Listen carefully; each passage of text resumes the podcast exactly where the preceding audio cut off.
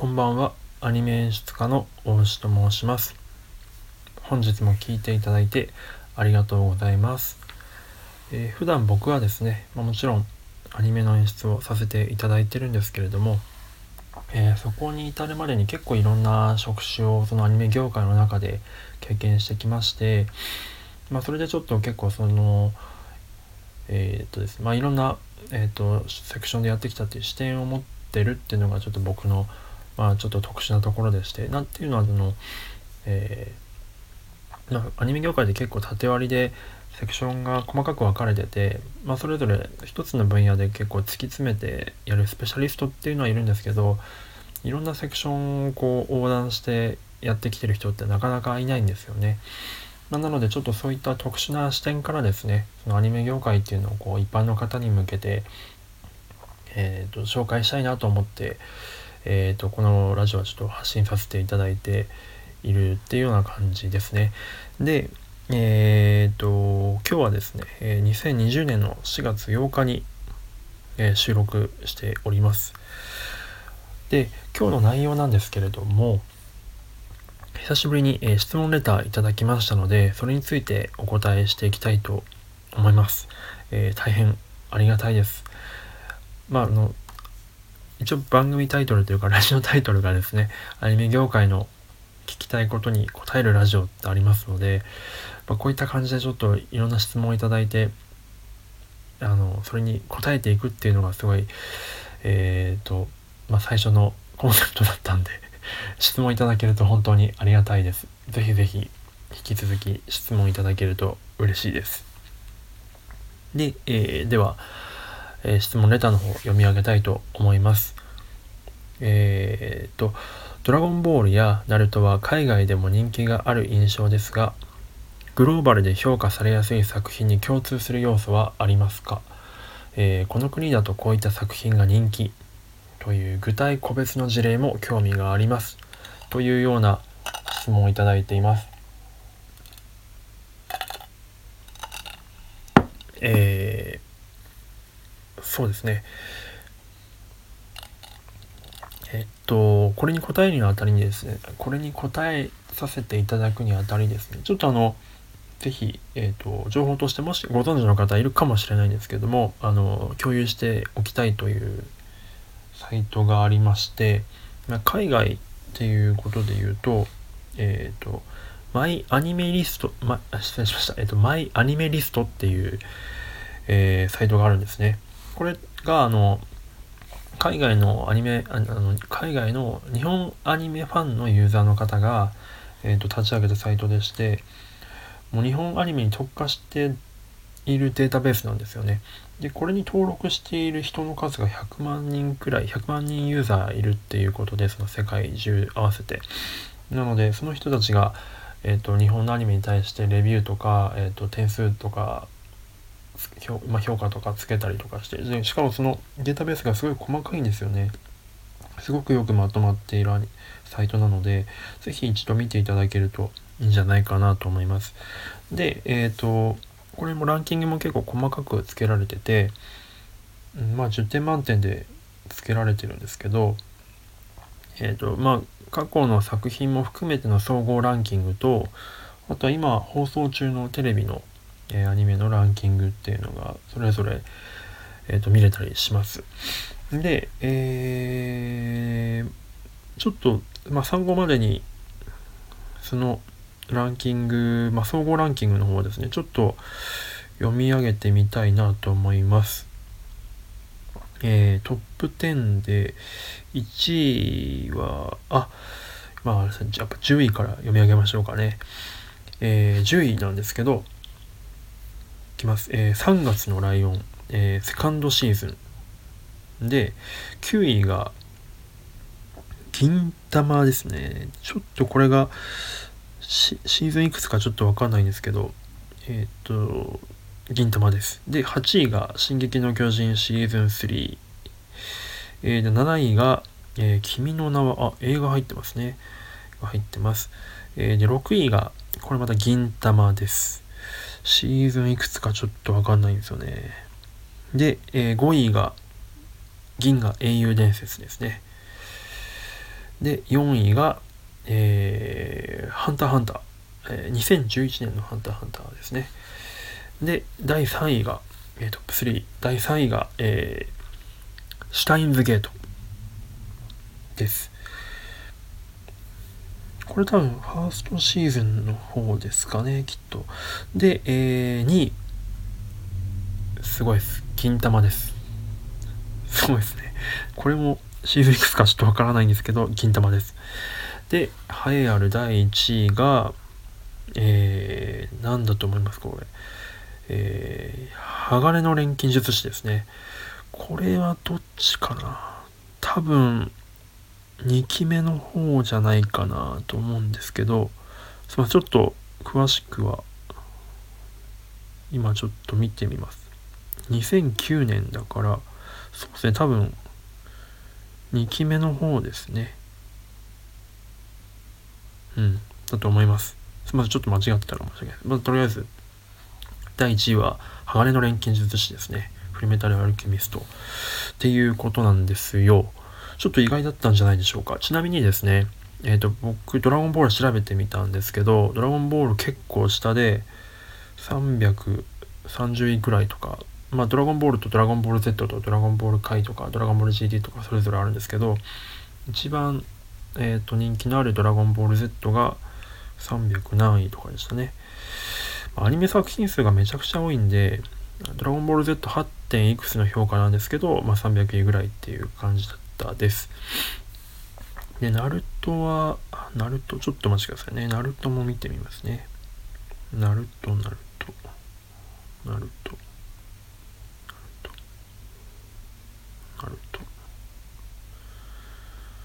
こういうのを見るとだお来た来たナルトがですねナルトまあシーズンいくつかあるのでそれぞれ点数が出てるんですけど一番点数の高いのがわめちゃくちゃシーズンいっぱいありますねなるとすげえさすがこれかな。まあ映画ですね。ナルト疾風伝ムービー6ロードトゥ忍者だそうです。これが何位だえー、っと。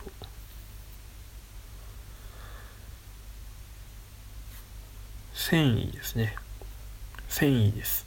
えー、滑舌が悪いに申し訳ないです。えー、っと、10,000の1000、1000、1000ですね。一重百千の1000位ですね。いやこうやって見ると結構他の作品も人気なんだなっていうことがわかるんじゃないかなと思います。多分そのいわゆる認知度っていう意味で言うと確かにナルトとかドラゴンボールってかっていうのはかなりずば抜けているんですけど意外とそのアニメファン日本のアニメファンの中では他の作品とかも結構ちゃんと評価されてるっていうことなんでしょうね。うん。うんうん。そうですね。ちなみに11位が声の形で、12位が、えー、銀玉、これまで銀玉、ムビー2、13位銀玉、すごいな銀玉、14位クラナド、15位銀玉、16位配給、17位、えー、なんだこれ、あ、終わり物語ですね。セカンドシーズン。で、18位がコードギアス、反逆のルルーシュ。19位、モブサイコー。20位が千と千尋という感じですね。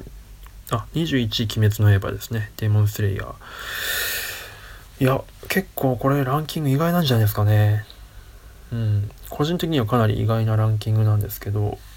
まあちょっともし興味あれば見ていただきたいと思います。で、えっ、と、ご質問にあった、まあ、グローバルで評価されやすい作品に共通する要素はありますかっていうことなんですけど、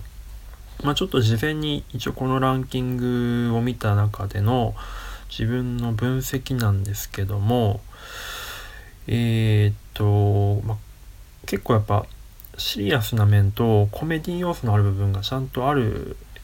作品なんでしょうね。まあ、銀河英雄伝説とかはちょっとシリアスが多いとは思うんですけど、銀玉とかはやっぱりコメディの要素が結構多くてでシリアスな要素はシリアスな要素であるというそのギャップがちゃんとしっかりメリハリのある作品っていうところがあるんじゃないかなと。であとまあ鋼の錬金術師とか、まあ、ハンターハンターもそうですし、まあ、進撃の巨人とかもそうなんですけどある程度その哲学的な内容とかシュタインズゲートもそうですよねかなりその考えさせられる内容とかあと結構その社会問題ソーシャルな話とかっていうのは結構人気なんじゃないかなと思いますね。うん。まあ、ナルトとか銀魂が人気だっていうのはやっぱりあとはそのいわゆる日本の文化的なものがよく分かりやすく反映されてるからっていうので、まあ、海外には受けやすいんだろうなというふうには思います。まあ、声11の声の形もやっぱりこれソーシャルな話ですよね。難聴の人の話なのでうんうん。いや面白いですね。でもし興味あればまああんまりすめちゃいけないんですけどあの海外の方のにその日本のアニメを見ながらのリアクション撮っている動画っていうのが YouTube に結構転がってるのでそれを見ていただけるとその日本海外の方が日本のアニメでどういうリアクションを撮ってるかっていうのは結構見てて面白いので是非見ていただければなと思います。でえっとあとそのこの国だとこういった作品が人気みたいな話なんですけどちょっとこれはえっと聞いた話も入ってますし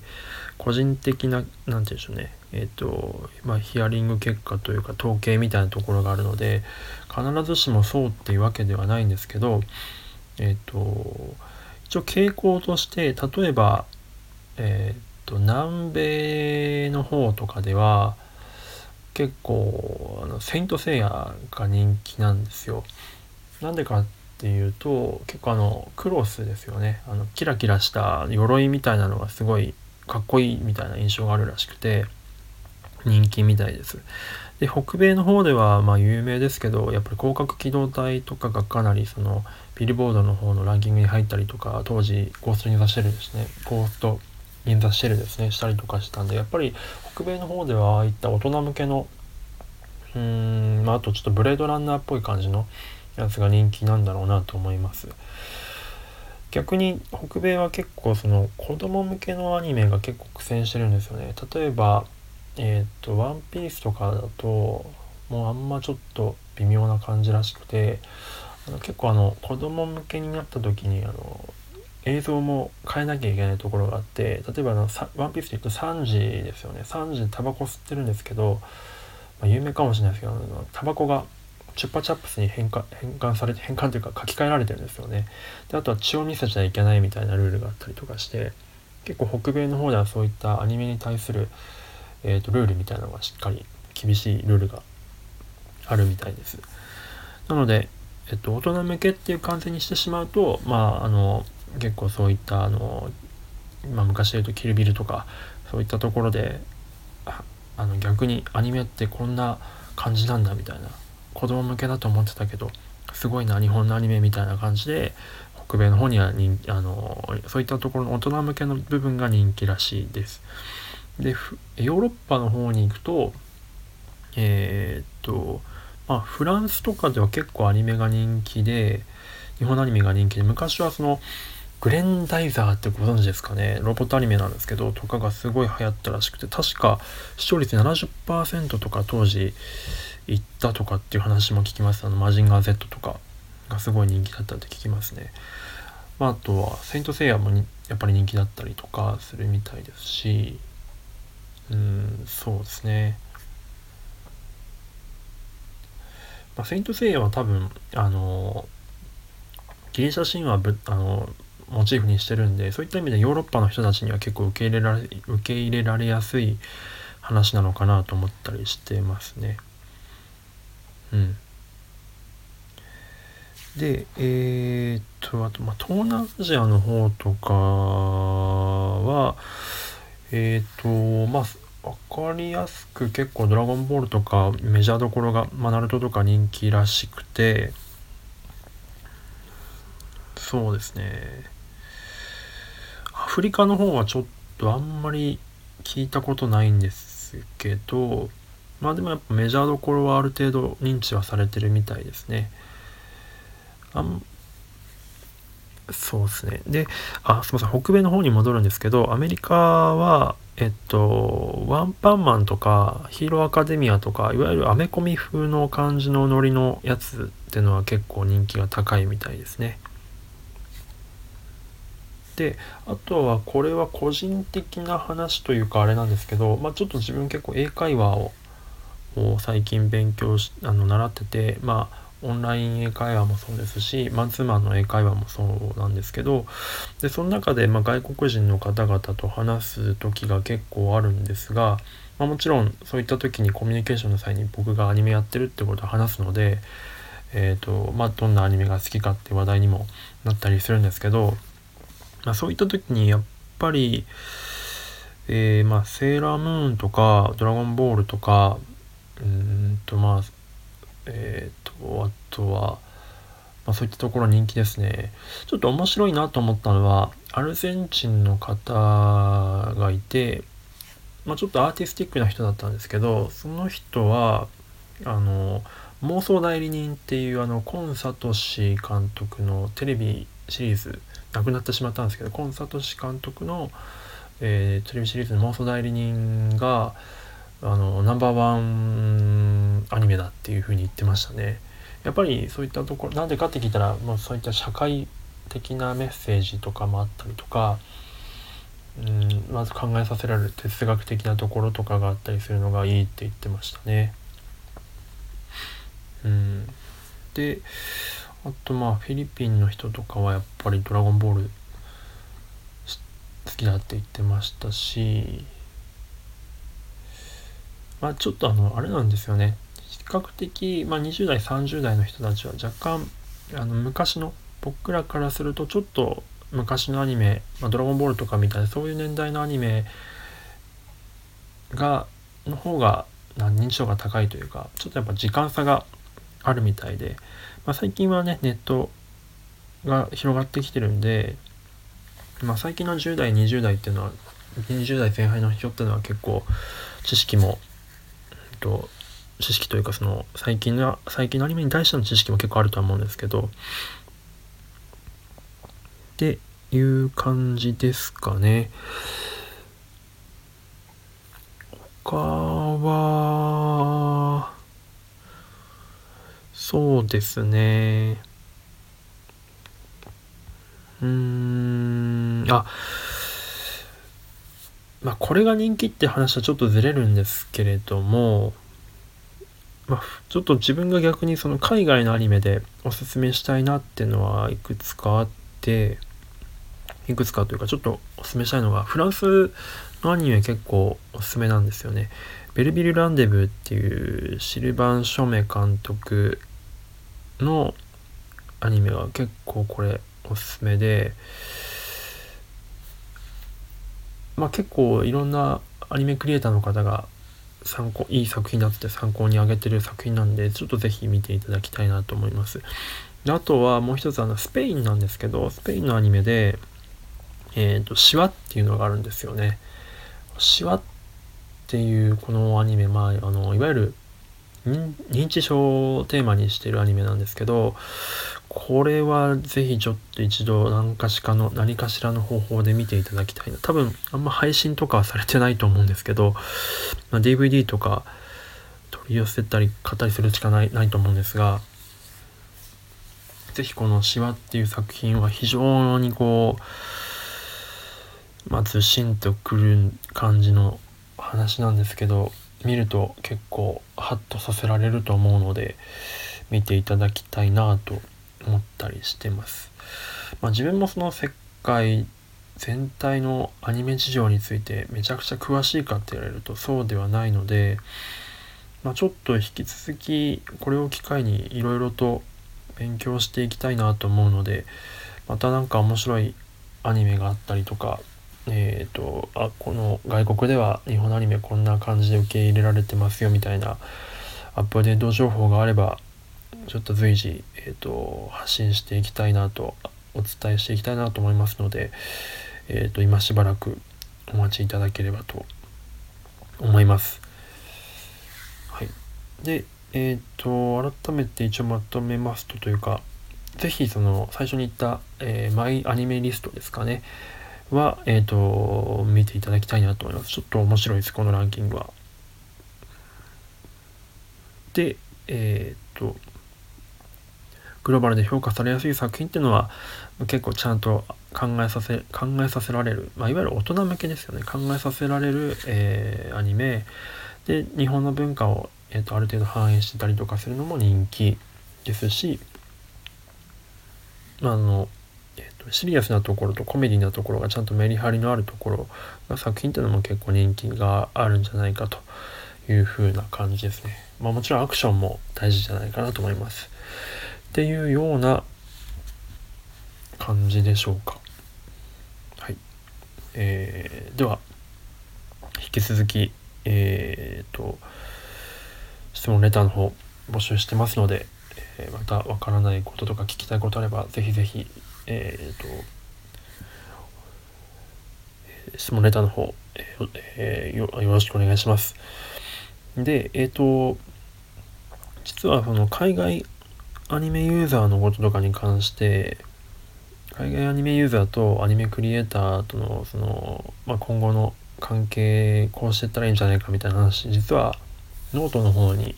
何回か1回か2回書いたことがあるのでその辺じあのもし興味あれば、えーと、プロフィール欄概要欄の方に、えーと、ノートのリンク貼ってますのでそこから是非ノート記事読んでいただけると嬉しいです。はい。では、本日はこの辺で失礼したいと思います。えー、聞いていただいてありがとうございました。おやすみなさい。